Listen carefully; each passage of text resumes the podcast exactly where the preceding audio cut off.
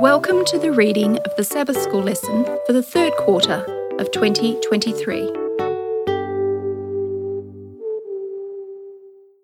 Lesson 8 from the series on the Book of Ephesians is titled Christ-Shaped Lives and Spirit-Inspired Speech. It's ready for teaching on August 19, written by John McVay. Your reader today is Percy Harrold. Sabbath afternoon, August 12. Before we start, let's pray. Our Heavenly Father, we thank you that Jesus came, that he lived, he died, he rose again. But after that, the apostles, particularly the Apostle Paul, was able to detail for us what the gospel is all about and how it changes lives, how our lives become Christ-like and we develop a different way of speaking, more Spirit-inspired speech. Lord, as we open your word this week, we pray that we may see what is in this lesson, which is going to be such a benefit for each of us and for those that we love and those that we share Jesus with.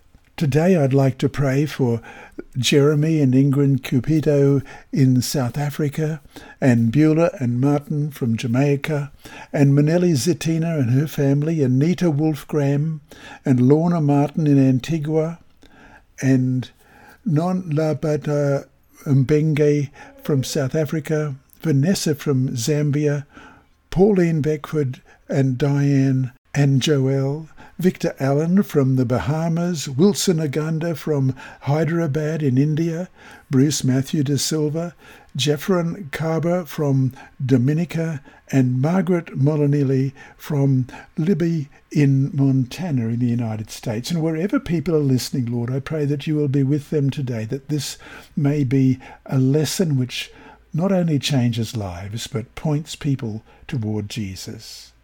Bless us now, we pray, in Jesus' name. Amen. Our memory text this week is Ephesians chapter 4, verses 22 to 24. You were taught, with regard to your former way of life, to put off your old self, which is being corrupted by its deceitful desires, to be made new in the attitude of your minds, and to put on the new self, created to be like God in true righteousness and holiness. Let's read that again. Ephesians 4, 22 to 24. You were taught, with regard to your former way of life, to put off your old self, which is being corrupted by its deceitful desires, to be made new in the attitude of your minds, and to put on the new self, created to be like God in true righteousness and holiness. Jose Antonio lived on the streets of Parma in Spain as a homeless man for years. With grey, straggly hair and beard, Jose looked older than his 57 years. One day, Silva Garcia, the owner of a hair salon, approached Jose and proposed a complete makeover. With Jose in the salon chair, a hard-working team cut, dyed and styled the tangled bundles of hair and beard. Next, Jose then got new stylish clothes. Then came the reveal. As Jose sat in front of a mirror, tears came. Is this me? I'm so different. No one is going to recognize me. Later, he would add, it wasn't just a change of looks. It changed my life. In Ephesians 4, 17 to 32, Paul argues that believers have experienced a complete transformation. They have taken off their old selves and have embraced their new identity. Something like Jose's change, though, this is not mere external transformation. It includes being renewed in the spirit of your minds, as we read in our text today in Ephesians 4:23, bringing into the life true righteousness and holiness, as in verse 24. This is the ultimate makeover.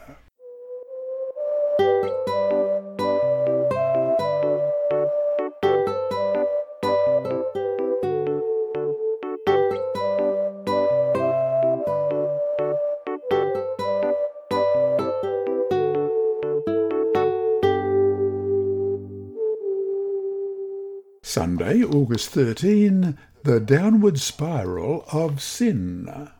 Compare Ephesians chapter 4, verses 17 to 32, and Colossians 3, 1 to 17. How does Paul advocate for believers to live in a way that encourages the unity of the church? Well, let's have a look first at Ephesians 4, beginning at verse 17. This I say, therefore, and testify in the Lord, that you should no longer walk as the rest of the Gentiles walk, in the futility of their mind, having their understanding darkened, being alienated from the life of God because of the ignorance that is in them, because of the blindness of their heart, who, being past feeling, have given themselves over to lewdness, to work all uncleanness with greediness. But you have not so learned Christ, if indeed you have heard him and have been taught by him, as the truth is in Jesus, that you put off, concerning your former conduct, the old man who grows corrupt according to the deceitful lusts, and be renewed in the spirit of your mind, and that you put on the new man, which was created according to God in true righteousness and holiness. Therefore, putting away lying, let each one of you speak truth with his neighbour, for we are members of one another. Be angry and do not sin. Do not let the sun go down on your wrath, nor give place to the devil. Let him who stole steal no longer, but rather let him labour, working with his hands what is good, that he may have something to give him who has need. Let no corrupt word proceed out of your mouth, but what is good for necessary edification, that it may impart grace to the hearers. And do not grieve the Holy Spirit of God, by whom you were sealed for the day of redemption. Let all bitterness, wrath, anger, clamour, and evil speaking be put away from you with all malice. And be kind to one another, tender-hearted, forgiving one another, even as God in Christ forgave you. And we compare that with Colossians 3, 1 to 17. If then you were raised with Christ, seek those things which are above, where Christ is, sitting at the right hand of God. Set your mind on things above, not on things of the earth. For you died, and your life is hidden with Christ in God. When Christ, who is our life, appears, then you also will appear with him in glory. Therefore put to death your members which are on the earth, fornication, uncleanness, passion, evil desire, and covetousness, which is idolatry. Because of these things the wrath of God is coming upon the sons of disobedience, in which you yourselves once walked, when you lived in them. But now you yourselves are to put off all these: anger, wrath, malice, blasphemy, filthy language out of your mouth. Do not lie to one another, since you have put off the old man with his deeds, and have put on the new man, which is renewed in knowledge, according to the image of him who created him, where there is neither Greek nor Jew, circumcised nor uncircumcised, barbarian, Scythian, slave nor free, but Christ is all and in all. Therefore, as the elect of God, holy and beloved, put on tender mercies, kindness, humility, meekness, long-suffering, bearing with one another and forgiving one another. If anyone has a complaint against another, even as Christ forgave you, so you also must do. But after all these things, put on love, which is the bond of perfection, and let the peace of God rule in your hearts, to which also you were called in one body, and be thankful. Let the word of Christ dwell in you richly in all wisdom, teaching and admonishing one another in psalms and hymns and spiritual songs, singing with grace in your hearts to the Lord. And whatever you do in word or deed, do all in the name of the Lord Jesus, giving thanks to God the Father through him. In the prior section, Ephesians 4, 1 to 16, Paul's theme was the unity of the church. When we compare Ephesians 4, verse 1 and Ephesians 4, 17, we note how similar these two exhortations are about how to walk or to live. Ephesians 4 verse 1 reads, I therefore, the prisoner of the Lord, beseech you to walk worthy of the calling with which you were called. And we compare that with Ephesians 4 and verse 17, This I say therefore, and testify in the Lord, that you should no longer walk as the rest of the Gentiles walk, in the futility of their mind. This resemblance suggests that Paul addresses the same theme, unity and the lifestyle that supports it, but from a new and initially more negative vantage point. In Ephesians 4, 17-24, Paul contrasts Gentile lifestyle, which he regards as undermining unity, in verses 17-19, with truly Christian patterns of life that nourish it, in verses 20-24. As we read Paul's sharp critique of the depraved Gentile lifestyle, we should recall his conviction that Gentiles are redeemed by God through Christ and offer full partnership in the people of God, as we read in Ephesians 2, 11-22. And that reads, Therefore, remember that you, once Gentiles in the flesh, who were called uncircumcision by what is called the circumcision made in the flesh by hands, that at that time you were without Christ, being aliens from the commonwealth of Israel, and strangers from the covenants of promise, having no hope, and without God in the world. But now in Christ Jesus, you who once were far off have been brought near by the blood of Christ. For he himself is our peace, who has made both one and has broken down the middle wall of separation, having abolished in his flesh the enmity, that is, the law of commandments contained in ordinances, so as to create in himself one new man from the two, thus making peace, and that he might reconcile them both to God in one body through the cross, therefore putting to death the enmity. And he came, and preached peace to you who were afar off, and to those who were near. For through him we both have access by one Spirit to the Father. Now therefore you are no longer strangers and foreigners, but fellow citizens with the saints and members of the household of God, having been built on the foundation of the apostles and prophets, Jesus Christ himself being the chief cornerstone, in whom the whole building, being fitted together, grows into a holy temple in the Lord, in whom you also are being built together for a dwelling place of God in the Spirit, and we compare that with Ephesians 3, verses 1-13. For this reason I, Paul, the prisoner of Christ Jesus for you Gentiles, if indeed you have heard of the dispensation of the grace of God, which was given to me for you, how that by revelation he made known to me the mystery, as I have briefly written already, by which when you read you may understand my knowledge in the mystery of Christ, which in other ages was not made known to the sons of men, as it has now been revealed by the Spirit to his holy apostles and prophets, that the Gentiles should be fellow heirs of the same body and partakers of his promise in Christ through the gospel, of which I became a minister according to the gift of the grace of God given to me by the effective working of his power. To me, who am less than the least of all the saints, this grace was given, that I should preach among the Gentiles the unsearchable riches of Christ, and to make all see what is the fellowship of the mystery, which from the beginning of the ages has been hidden in God, who created all things through Christ Jesus, to the intent that now the manifold wisdom of God might be made known by the Church to the principalities and powers in the heavenly places, according to the eternal purpose which he accomplished in Christ Jesus our Lord, in whom we have boldness and access with confidence through faith in him. Therefore, I ask that you do not lose heart at my tribulations for you, which is your glory.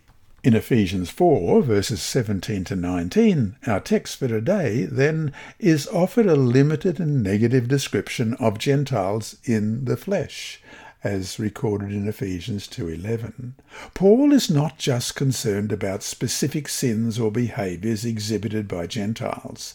He is concerned about a pattern of behaviour that they exhibit, a downward trajectory of living in the grip of sin. At the heart of Ephesians 4:17-19 is a portrait of a calloused spirituality. As it says in the New King James Version in verses 17 and 18, "In the futility of their mind, having their understanding darkened, being alienated from the life of God."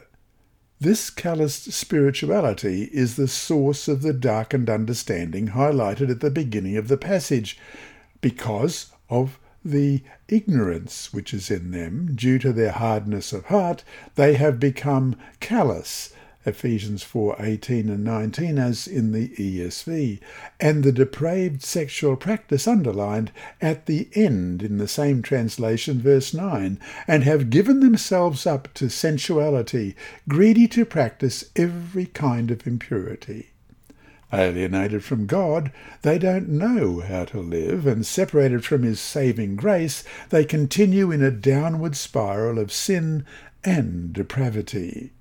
And so, to finish today, what has been your own experience with the power of sin to continue to drag a person downward into even more sin?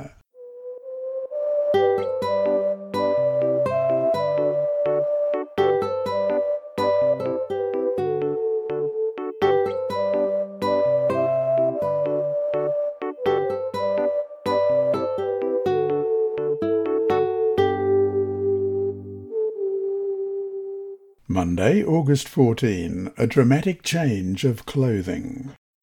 In retelling the story of the conversion of his audience, what essential main point is Paul getting across to them?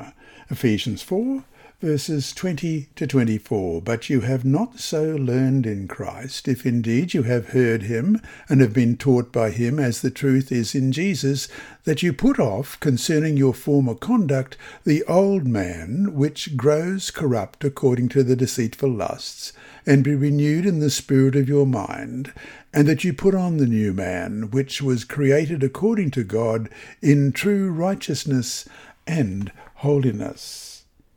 Having described their former Gentile existence in verses 17 to 19, Paul does not say, "That is not the way you learned about Christ." Instead, he exclaimed, "That is not the way you learned Christ," in verse 20.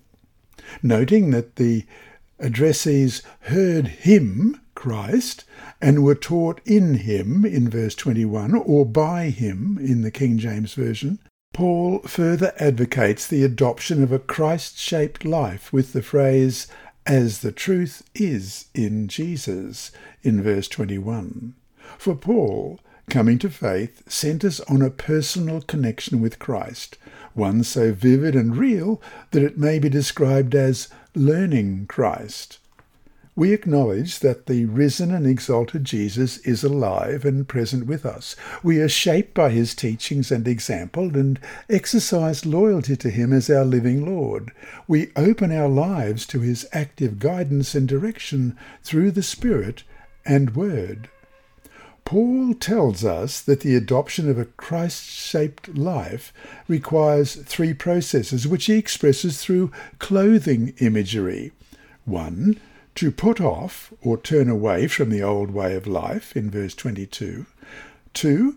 To experience inner renewal, in verse 23. And 3. To put on the new God-like pattern of life, in verse 24.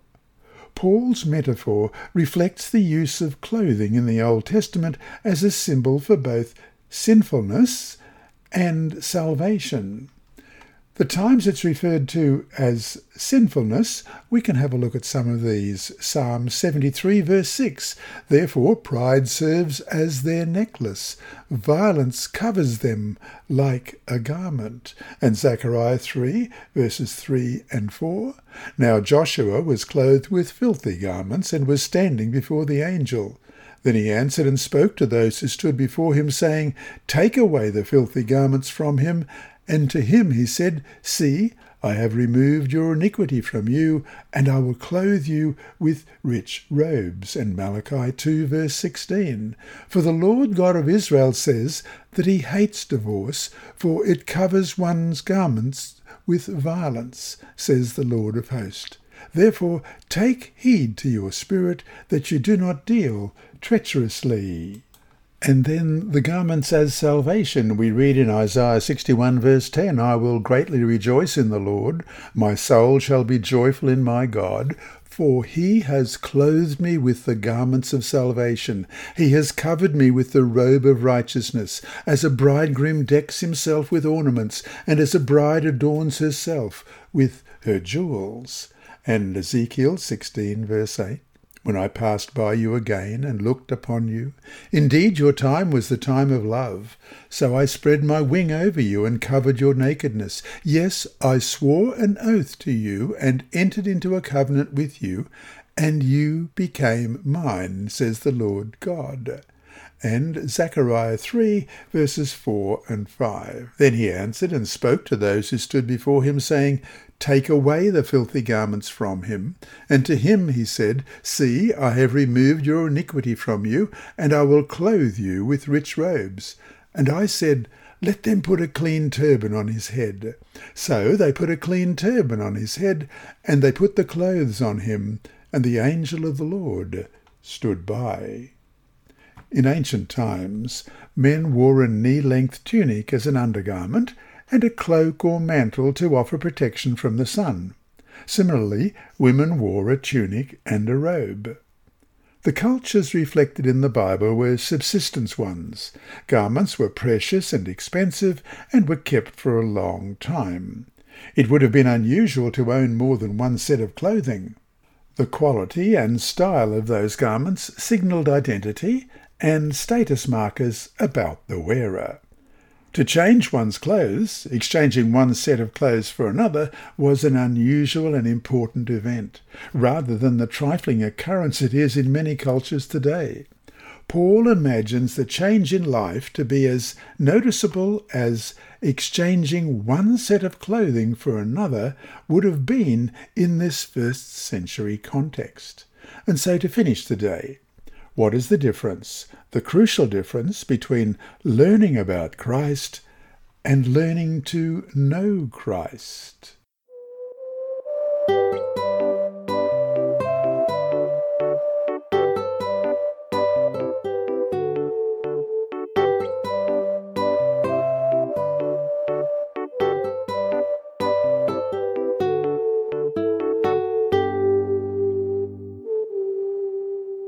Tuesday, August 15, Unity Building, Grace-Filled Speech.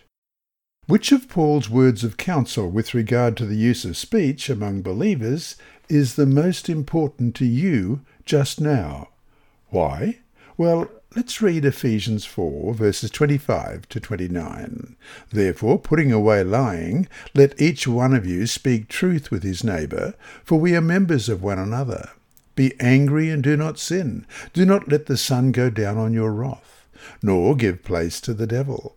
Let him who stole steal no longer, but rather let him labour, working with his hands what is good, that he may have something to give him who has need. Let no corrupt word proceed out of your mouth, but what is good for necessary edification, that it may impart grace to the hearers. Paul repeatedly uses an interesting structure in Ephesians chapter 4 verses 25 to 32, which is illustrated in Ephesians 4:25. A negative command, putting away lying. A positive command next, let each one of you speak truth with his neighbour. And then a rationale, for we are members of one another, which seems to mean because we are members of one body and so related to one another as parts of that one body. Paul's exhortation to speak truth is not an invitation to confront other church members with a tactless recitation of facts. Paul alludes to Zechariah 8:16, which exhorts speaking the truth as a way of fostering peace. Let's read that text, Zechariah 8:16. These are the things you shall do. Speak each man the truth to his neighbour. Give judgment in your gates for truth, justice, and peace. Since in Ephesians 4:31 Paul banishes anger and angry speech, his words in Ephesians 4:26 provide no permission to exercise anger within the congregation. Rather, Paul concedes the possibility of anger while limiting its expression with the sense, "Should you become angry, do not allow it to bear fruit in full-blown sin." Paul appears to interrupt his theme of speech with a negative command about thieves. Let the thief no longer steal, in Ephesians 4:28. Positively, the thief is to labour doing honest work with his own hands, in the same verse. We also see something like this in 1 Corinthians chapter 4, verse 12, "And we labour, working with our hands, being reviled we bless, being persecuted we endure," and in 1 Thessalonians 4:11, "that you also aspire to lead a quiet life, to mind your own business, and to work with your own hands, as we commanded you." And this is based on the rationale, "so that he may have something to share with anyone in need," in Ephesians 4:28. Perhaps Paul includes this word about thieves here because of the connection between theft and deceptive speech, as illustrated by the story of Ananias and Sapphira in Acts 5:1-11. Paul's faith in Christ's transforming power is so strong that he envisions thieves becoming benefactors. Paul then commands, "Let no corrupt word proceed out of your mouth," in verse 29, which describes a destructive word making its seemingly unstoppable way toward the lips to do its damaging work. Positively, Paul imagines any negative expression not being just stopped, but replaced by a statement that exhibits three criteria.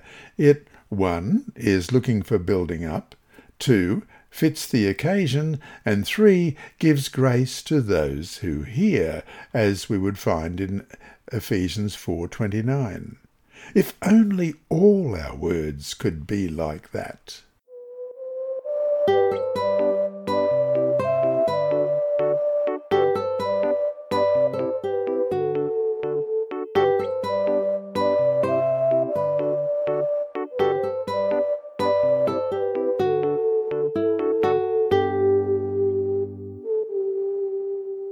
Wednesday, August 16. The Holy Spirit in the Believer's Life.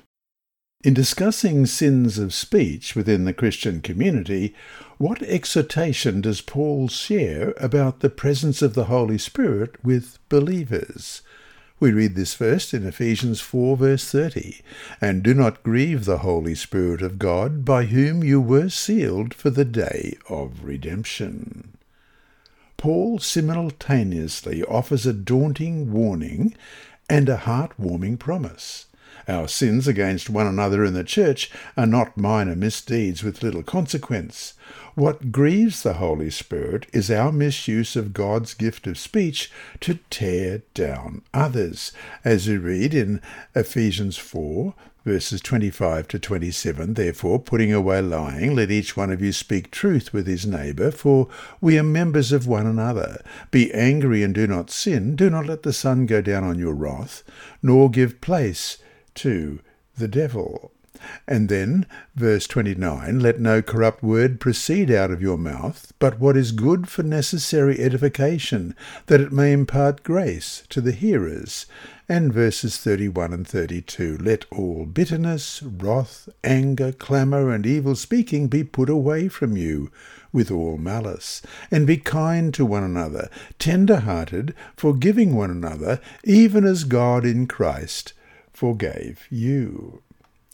That Paul echoes Isaiah 63:10 underlines the serious warning, and that verse is, "But they, Israel, rebelled and grieved his Holy Spirit. Therefore he turned to be their enemy and himself fought against them."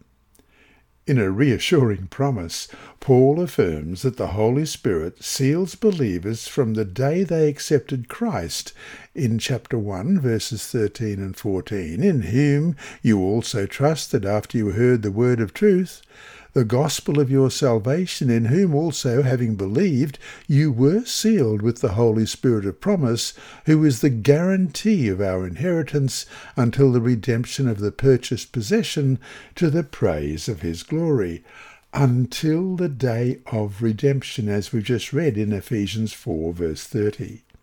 The Spirit's relationship with the believer is not fragile, but durable. When believers disregard the indwelling presence of the Spirit by weaponizing God's gift of speech, the Spirit is not said to leave, but to grieve. The Spirit intends to remain present with the believers, marking them as owned and protected by God until Christ's return. Paul underlines the full divinity of the Spirit as the Holy Spirit of God, and highlights the personhood of the Spirit by portraying the Holy Spirit as grieving.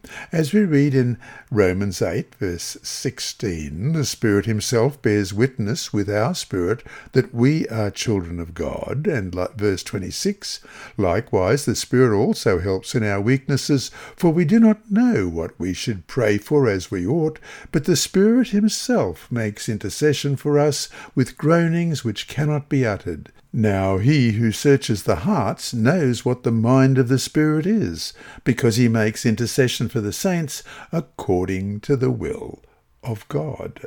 And 1 Corinthians chapter 2 and verse 10, but God has revealed them to us through his Spirit, for the Spirit searches all things, yes, the deep things of God. And verse 13, these things we also speak, not in words which man's wisdom teaches, but which the Holy Spirit teaches, comparing spiritual things with spiritual.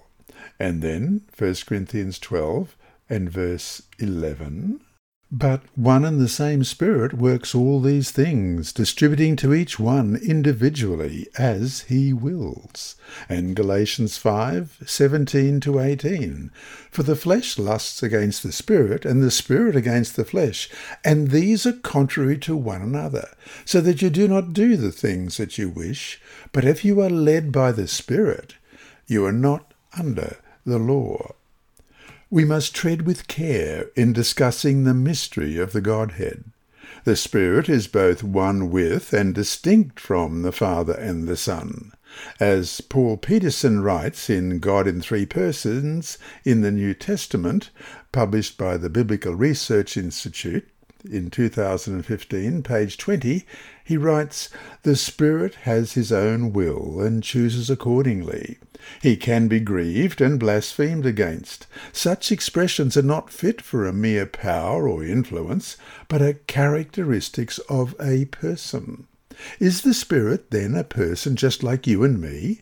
No, we use limited human terminology to describe the divine, and the Spirit is what human beings can never be. End of quote. And so to finish the day, it is the Holy Spirit of God who lives in such intimate contact with us that our actions are said to affect him. We share life with a member of the Godhead committed to us in a durable relationship that seals us until the end of time. What should be our faith response to this amazing truth?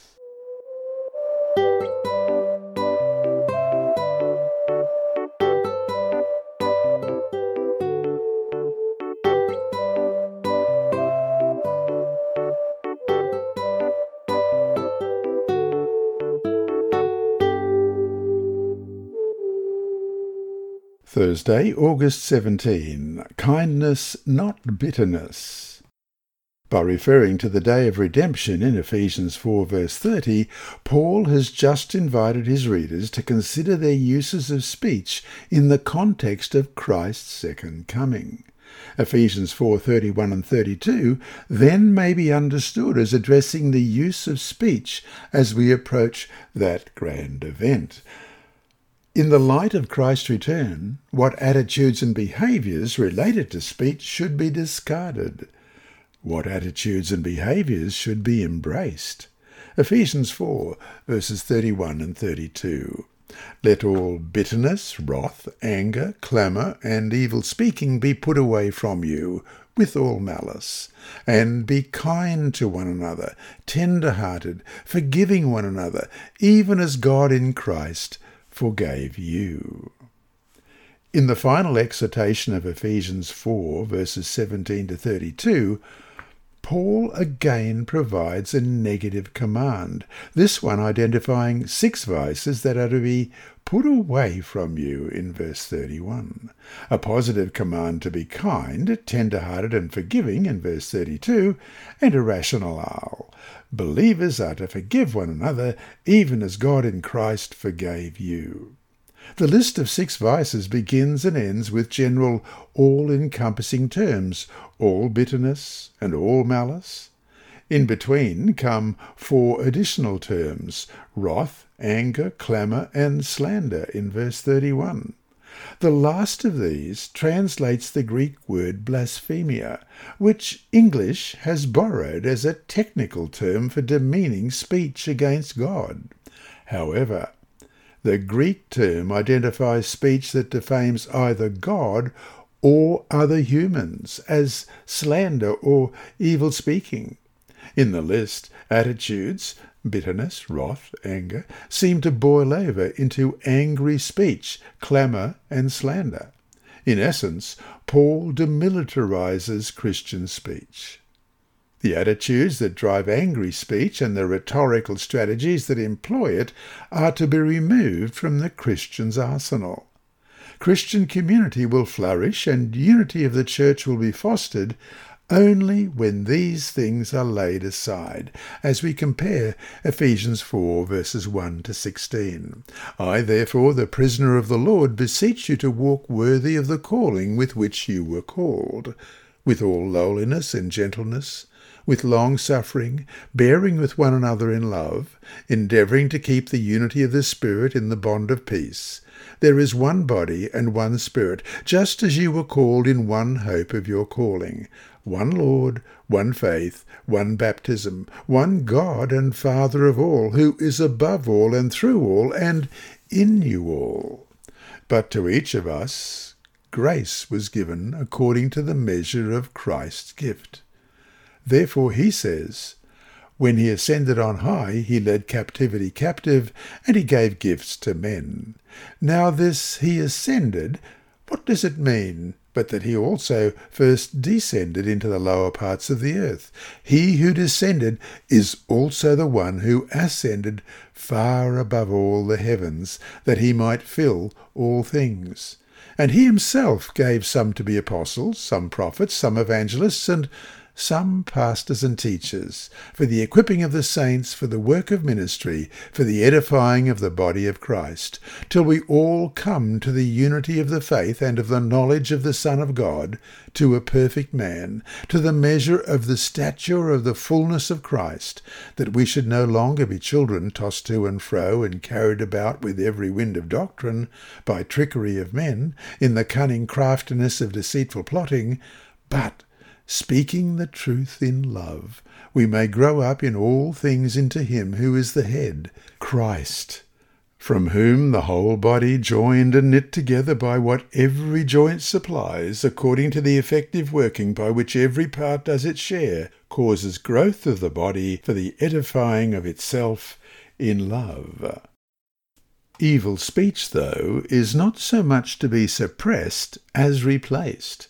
Our conversations and actions among the family of Christ and beyond it as well are not to grow out of anger, but are to be motivated by kindness, tender-heartedness and forgiveness based on the highest standard of all, the forgiveness that God has extended to us in Christ, as we read in verse 32.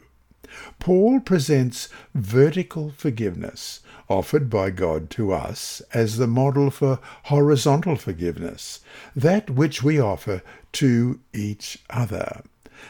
Ephesians 4:32 reads, and be kind to one another, tender-hearted, forgiving one another, even as God in Christ forgave you. And we compare that with Colossians 3:13, bearing with one another and forgiving one another.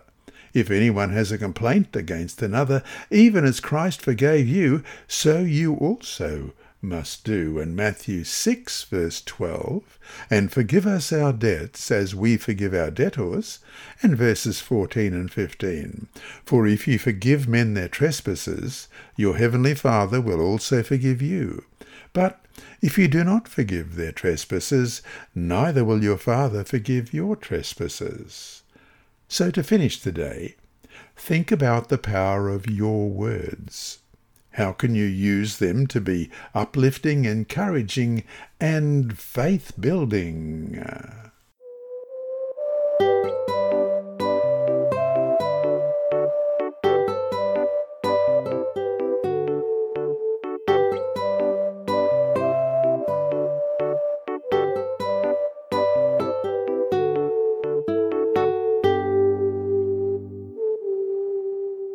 Friday, August 18. Writing in the Advent Review and Sabbath Herald of June 5, 1888, Ellen G. White says this: "Let your conversation be of such a nature that you will have no need of repentance. Grieve not the Holy Spirit of God, whereby you are sealed unto the day of redemption. If you have love in your heart, you will seek to establish and build up your brother in the most holy faith. If a word is dropped that is detrimental to the character of your friend or brother, do not encourage this evil speaking. It is the work of the enemy. Kindly remind the speaker that the Word of God forbids that kind of conversation." End of quote.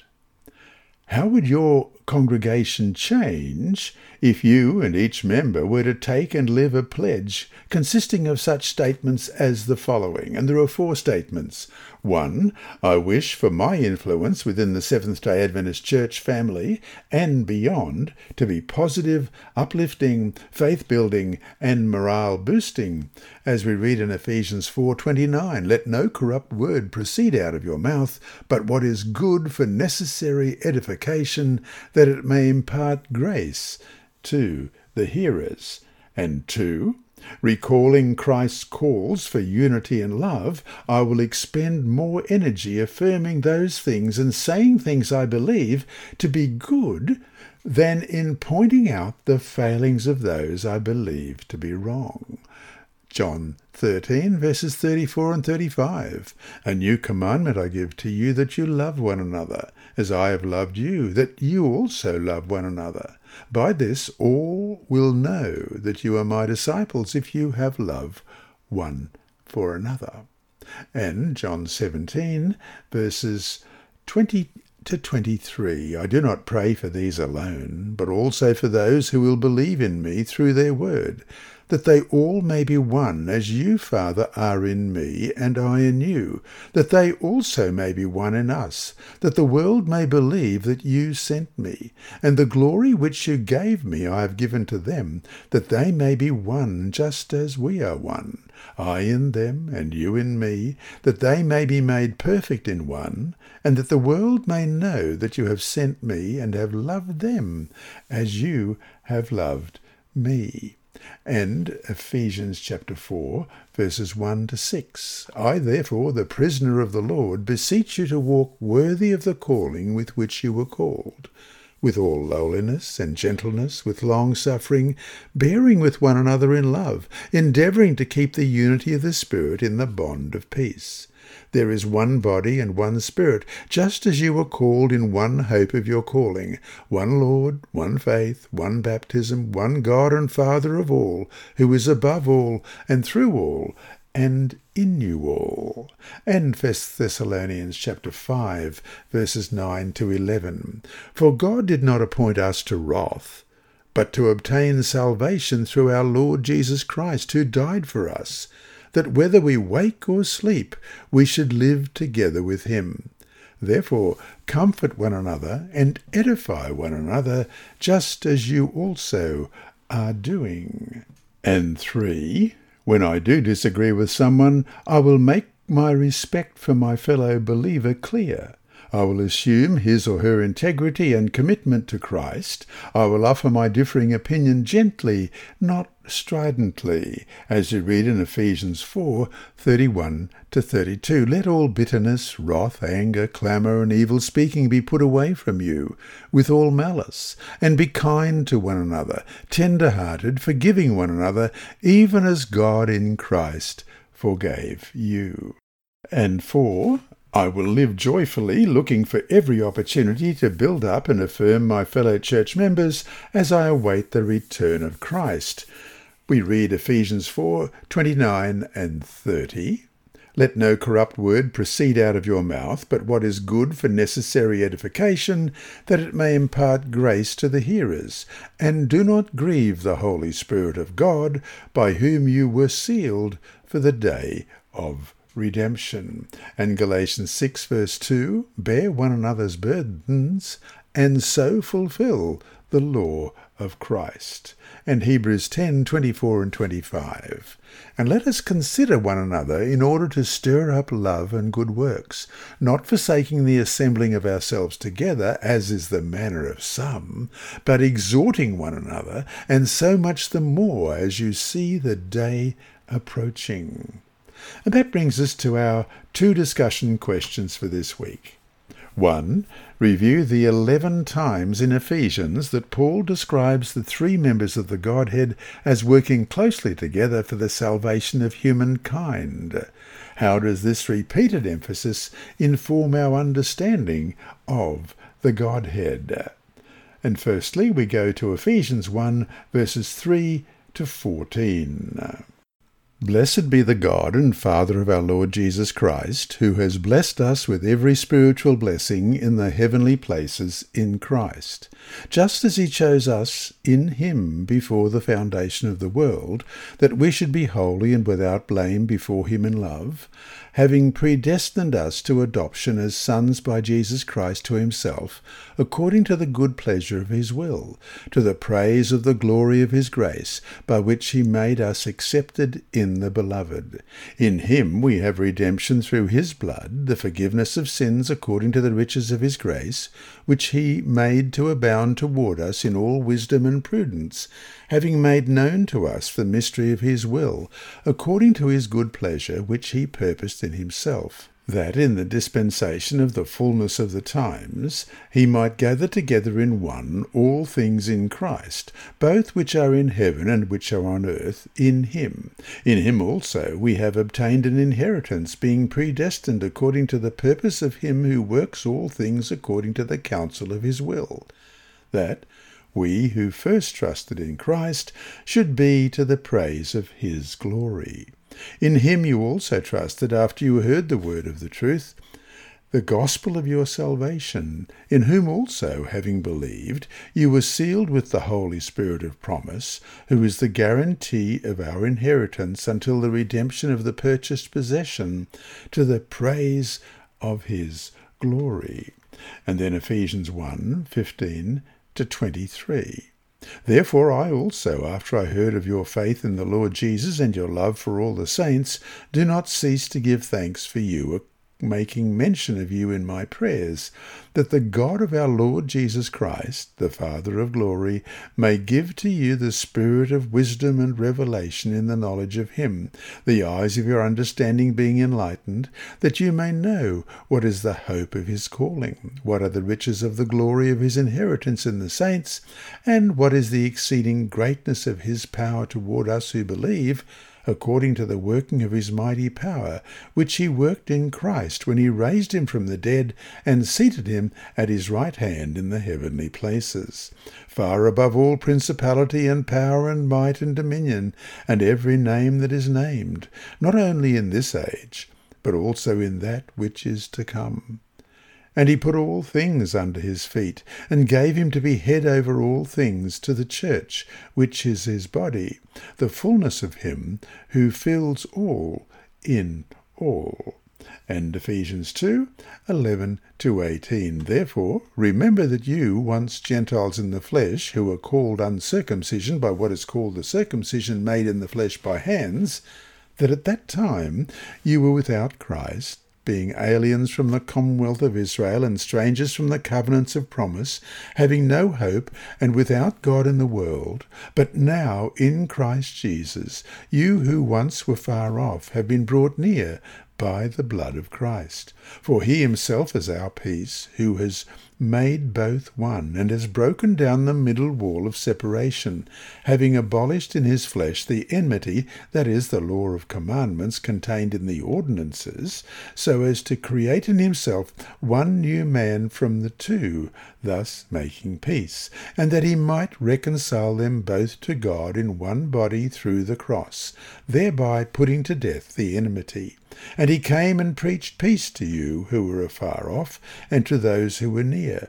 For through him we both have access by one Spirit to the Father. And Ephesians 2:19-22. Now therefore you are no longer strangers and foreigners, but fellow citizens with the saints and members of the household of God, having been built on the foundation of the apostles and prophets, Jesus Christ himself being the chief cornerstone, in whom the whole building, being fitted together, grows into a holy temple in the Lord, in whom you also are being built together for a dwelling place of God in the Spirit. And Ephesians 3:1-13. For this reason, I, Paul, the prisoner of Christ Jesus for you Gentiles, if indeed you have heard of the dispensation of the grace of God, which was given to me for you, how that by revelation he made known to me the mystery, as I have briefly written already, by which when you read you may understand my knowledge in the mystery of Christ, which in other ages was not made known to the sons of men, as it has now been revealed by the Spirit to his holy apostles and prophets, that the Gentiles should be fellow heirs of the same body and partakers of his promise in Christ through the gospel, of which I became a minister according to the gift of the grace of God, given to me by the effective working of his power. To me, who am less than the least of all the saints, this grace was given, that I should preach among the Gentiles the unsearchable riches of Christ, and to make all see what is the fellowship of the mystery, which from the beginning of the ages has been hidden in God, who created all things through Jesus Christ, to the intent that now the manifold wisdom of God might be made known by the Church to the principalities and powers in the heavenly places, according to the eternal purpose which he accomplished in Christ Jesus our Lord, in whom we have boldness and access with confidence through faith in him. Therefore I ask you, do not lose heart at my tribulations for you, which is your glory. And Ephesians 3:14-19. For this reason I bow my knees to the Father of our Lord Jesus Christ, from whom the whole family in heaven and earth is named, that he would grant you, according to the riches of his glory, to be strengthened with might through his Spirit in the inner man, that Christ may dwell in your hearts through faith, that you, being rooted and grounded in love, may be able to comprehend with all saints what is the width and length and depth and height, to know the love of Christ which passes knowledge, that ye may be filled with all the fullness of God. And Ephesians 4:4-6. There is one body and one Spirit, just as you were called in one hope of your calling, one Lord, one faith, one baptism, one God and Father of all, who is above all and through all and in you all. And now for Ephesians 4:17-24.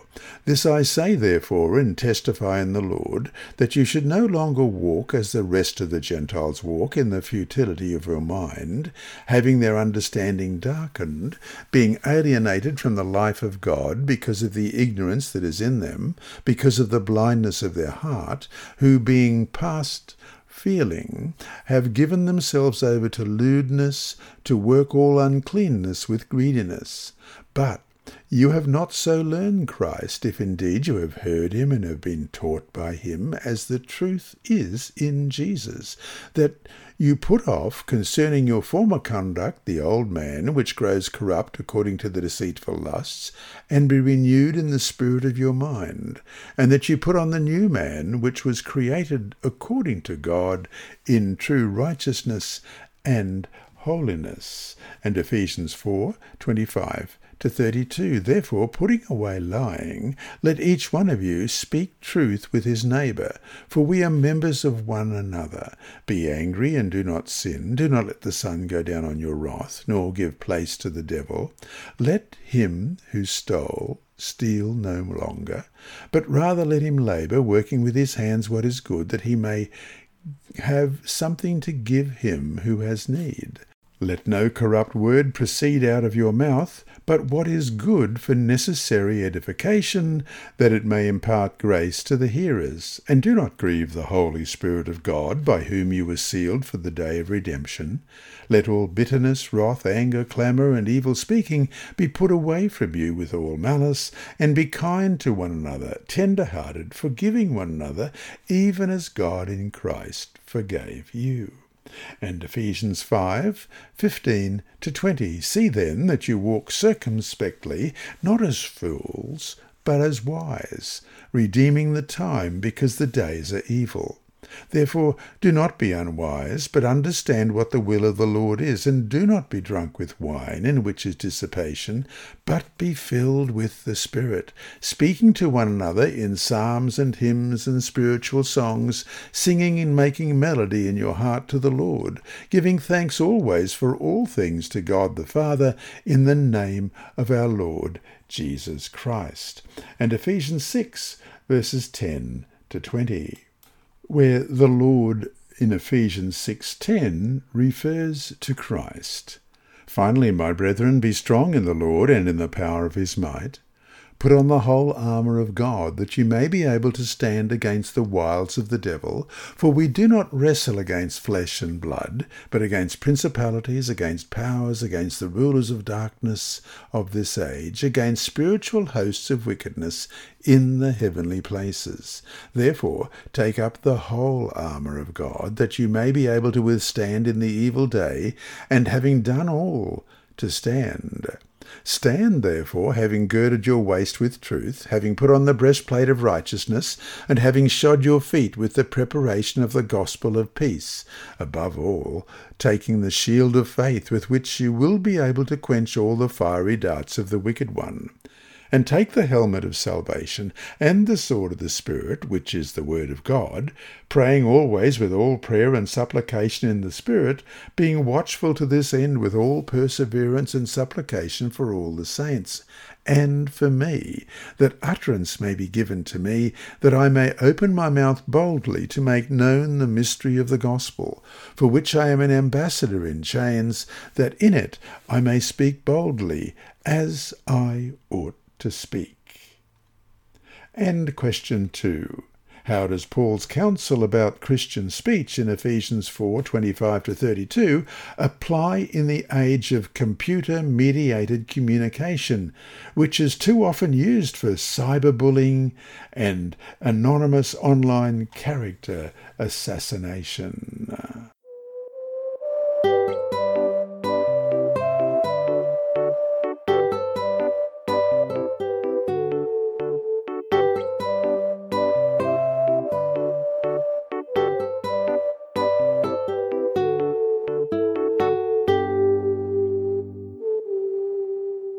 And now it's time for Inside Story with Sibylla. Thank you, Sibylla.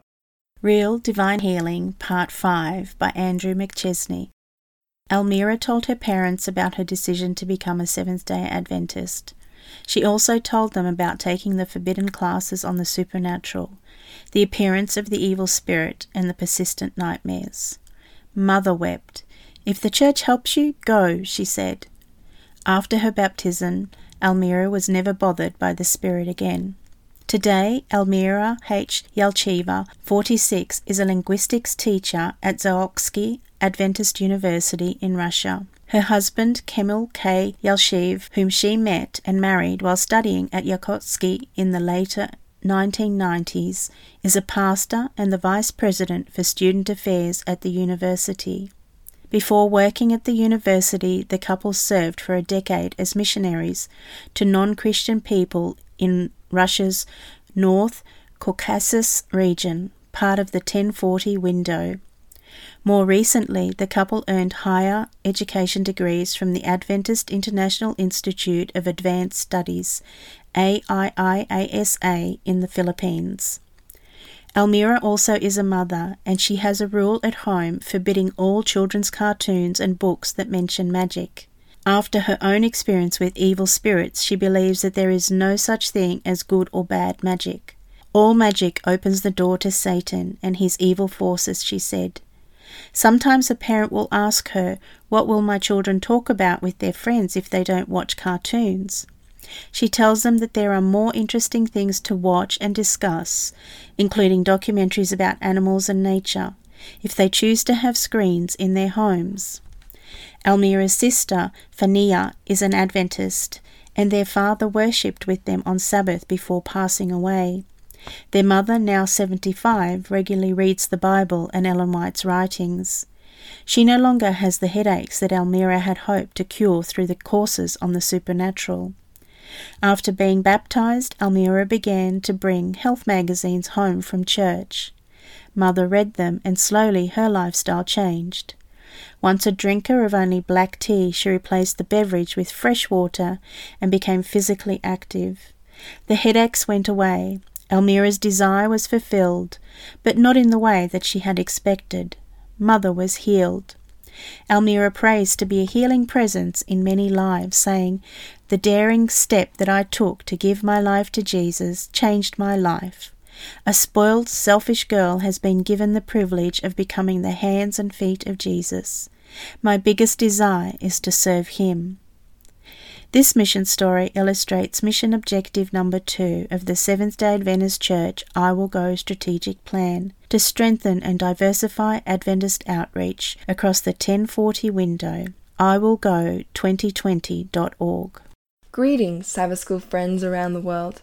My name is Emma Garrick, a final year nursing student at Avondale University in Cooranbong, Australia. You have been listening to my grandfather, Percy Harrold, reading the text of the Adult Bible Study Guide with this week's Sabbath School lesson. He has been doing this for free since 1996, long before I was born. Initially read as Eyes for the Visually Impaired through Christian Services for the Blind in Australia and New Zealand. It became a podcast in July 2007, and so became available to anyone around the world.